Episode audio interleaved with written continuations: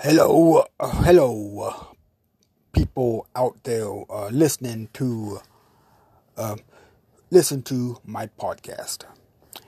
Today, ep- today's episode.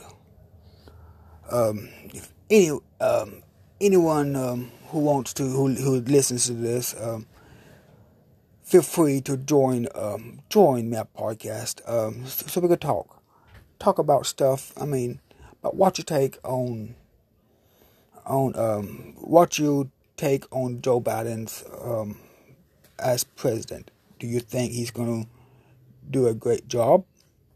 Um, that's my question. Now I'm inviting people to come to um, to uh, come on my um, podcast and we could discuss, debate some issues and stuff. But um, and like I said before, I feel uh, Joe Biden he's to have a lot on the plate. Um, he's he's to his main responsibility when he gets started is to is to bring the country together, uh, heal all wounds. Like he said, he's cut the temp down, and um, by doing that, um, I feel it's it's crucial for him to. Yeah, I mean, I mean, maybe reach out to some Republicans. I mean, Congress, senators, Democrats, and Republicans. I mean, um, uh, I now think it's a good idea that he's that he's thinking about adding some Republicans to his cabinet. I mean, it's going to be a mixture. I mean, um, it's going to be a mix. I think his I think his cabinet's going to be it's it's going to be a really great cabinet.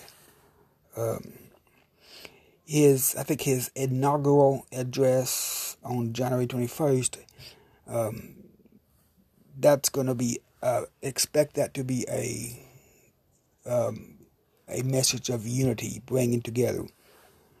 Um, whether you voted for him or not, um, uh, I would t- tune into that that, that inaugural address because that's going to be because um, that's going to be unifying. It's it's going uh, it's going to be a message, one for the ages. I I have a feeling. Um, and um, and hopefully um, Trump will come to his uh, come to his senses and peacefully concede and you know help him with the transition team. I mean, um, I predict he might uh, fit. I predict he's gonna. He will come to senses. I need like Jonathan. Why are you saying that? I mean, it's. Uh, I don't know why I'm saying it, but it's just a gut feeling. But um, and thank y'all and good good day.